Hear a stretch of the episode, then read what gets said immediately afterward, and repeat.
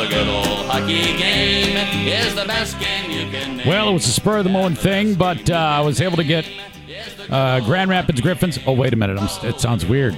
Former Grand Rapids Griffins and Detroit Red Wings defenseman Joey Hicketts on. He just signed a contract with the Minnesota Wild. Oh, man, say it ain't so. And uh, I was able to get in touch with him on the podcast, and he opened up talking about how uh, fondly he's looked back on the past five years in Grand Rapids. Yeah, that was. Uh, I mean, I think I said that yesterday at one of the local radio stations, but that was like one of the best best things in my lo- career. Um, going to Detroit and then and getting a contract and being able to spend five years of, of my life at GAR was um, something special. And I'll I'll always remember Grand Rapids. That that was something. Um, you know, the people, of the city, the people of Michigan, West Michigan um, were always so good to me. My teammates, you know, the, the, the coaches, the training staff, everyone was was so great. Uh, I'll definitely remember that, and then I'll remember our radio our uh, PA announcer one of uh, one of my favorite things, Joey, was uh, I was talking to your mother about this, and I think your grandmother even weighed in about you tend to be a little bit nosy. Does that does that uh, does that uh, fit in your world? Because whenever the ice would get messed up, you would always kind of hover over it to see how the ice crew would be maintaining it. I don't know if I'm nosy per se in real life, but on the ice, I feel like just got to make sure everything's going okay, and I feel like I'm a guy that can do that. Yeah, even though I'm, I even though I have no idea what the hell they're doing on the ice half the time, but I'll Yeah. go act like I know what I'm doing and and try to fool people. You know. Do you remember that one game against Chicago when somebody with the uh, the uh, Zamboni driver went too deep on the ice and and wrecked the ice? Yeah, in the playoffs. Yeah. Yeah, and then you I remember you guys were actually like uh, you and a couple other members of Chicago were reading the rule book as to how they would proceed to figure out how you guys could get the game going like like what the plan was. Remember that? Yeah, I remember. Well, they were trying to, to cancel the game because we were up because we were we were up like three or four goals I think at the time. So they were trying to figure out a way to, to cancel the game if it went too long. And we're like, no, no, no, we're finishing this game right now because we got them on the ropes type thing. Right, right. And and so they were trying to get out, and then I saw them bring the rule book over there, and I'm like, I wonder how long I can stand over there before somebody comes and says something to me. So I went over there and stood there.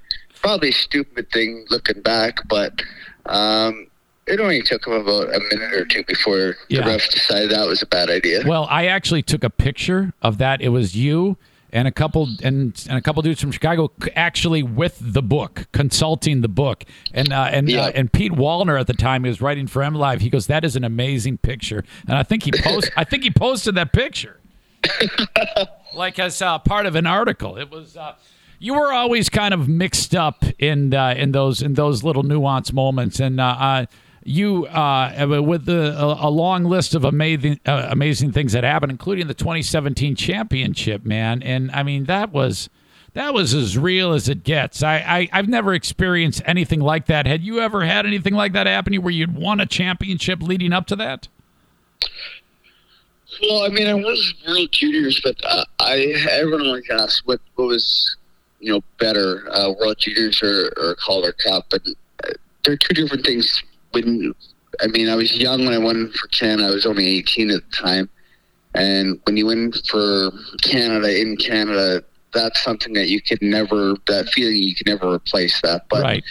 um, two years later, when we won the Calder Cup, I always say that's probably the most important hockey championship that, that I've won.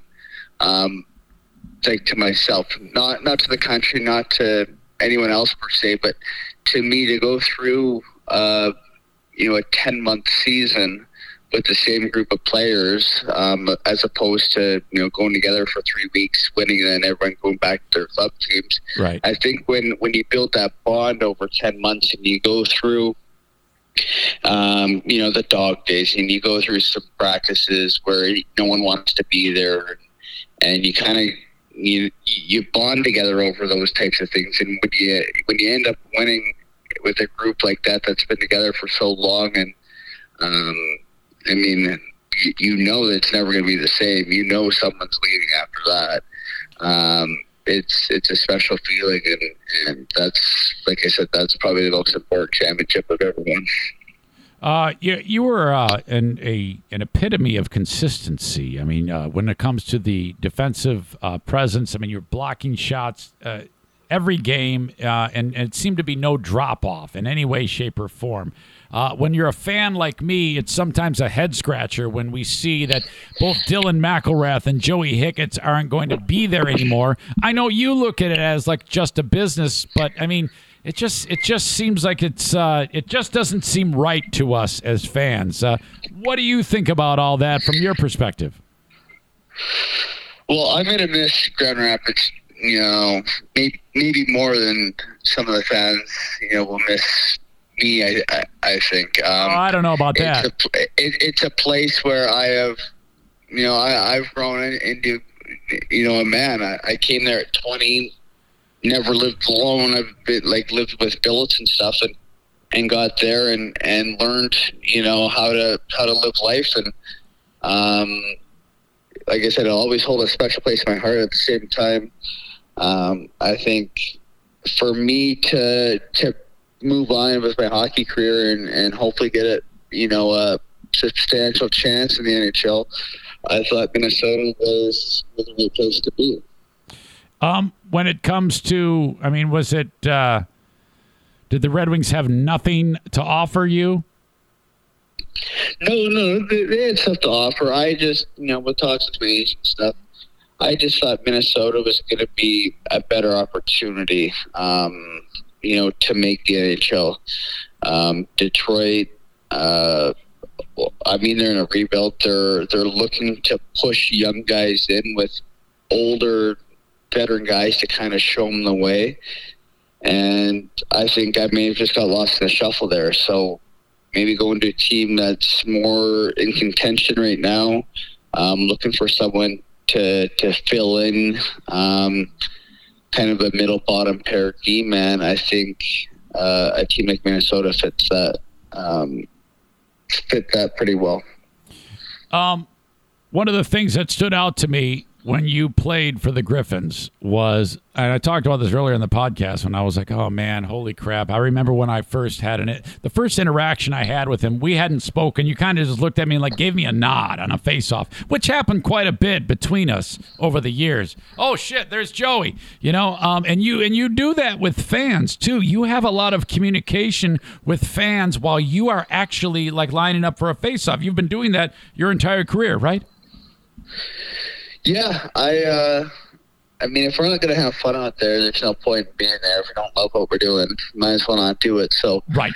I've I've always loved kind of doing it. Those little interactions, whether it's uh, just a nod uh, before a face-off, uh, skating around before the the period starts, that type of thing. I think it's important to show um, one that that we're human, that we're gonna have fun. But two, these are these are supporters. These are people that that take time and, and money out of their day and to, to come watch us. And um, you know, you want to put on a show, but you also want to to show how much we appreciate what um, their their support means to us as well. January seven if by chance, by some strange coincidence, by uh, because there's no doubt you're going to be spending uh, all of your time with the Minnesota Wild because we know you're an NHL player. But if by chance you happen to be with the Iowa Wild, you the Iowa Wild are in Grand Rapids on January 7th. I am looking at the schedule. I, I I don't know. That's going. That would be very very weird to me to see you in another uniform. I don't. I, that, that's going to be just the oddest thing, Joey.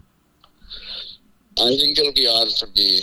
Um, it's something that you don't think's going to happen uh, until it happens, and um, you know that game especially. I'm I'm hoping that I'm on, I'm on in Minnesota for that one. That it would be a very emotional time, kind of kind of looking around and, and remembering all the good times that have happened in that building. and then knowing everyone. Well, I guess I got Turgeon now. He came to Minnesota too. Did I he? you can believe that. We lo- wait a minute. I didn't know. uh, I didn't know we lost Turgeon. you there? Yeah, I'm here. I'm here. I didn't. I, did, I didn't know. yeah. So I didn't know we um, lost it was Turgeon, definitely too. A, a, a weird time coming back. Did that? I had no idea that we lost Turgeon. Yeah, he signed in Minnesota yesterday too. I didn't Ah. Fuck.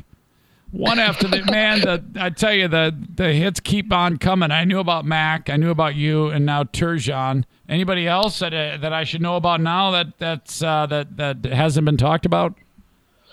Uh, not that I know Ah, of yet. shit. That's rough. Well, you know how it is. Uh, that's that's the business, and uh, it's unfortunate for fans. But at the end of the day, I guess they know what they're doing. You know. Well, yeah, I think. I mean, it's tough for the fans, but I think they got to respect everyone's choice.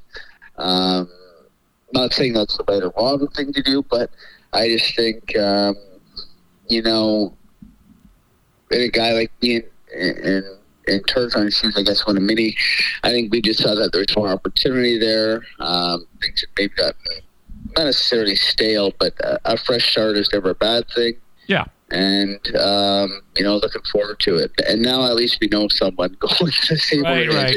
again. You guys are going to do great. I know that. I'm just, uh, we're just bummed, and I'm, uh, I'm I'm glad I was able to get you on here. Sorry I called so early, but I, I what happened was I kind of just got on the topic of you and just started talking about how you earned that spot way back at Prospect Camp when uh, when Jiri Fischer brought you in, and you were the most expect uh, the uh, most expensive plane ticket to get Yeah. to get there. That was uh, one of my favorite stories. Well, I tell you what, I Yeah. this does this is a bummer, but it's not goodbye. You know, I mean, we'll have you back on and in here. You know, you're a, a longtime uh, friend of the show, and and even more so than that. So. You know, I, I wish you nothing but success and good luck blocking shots for the Wild, you know? All right. Well, thanks, Zaner. It was nice talking to you. Always a pleasure, Joey. Yep. I had fun. Thank you. All right, buddy. Thank you. Yeah, There you go. Bye. Hockey game is the best game you can name. And the best game you can name is the good old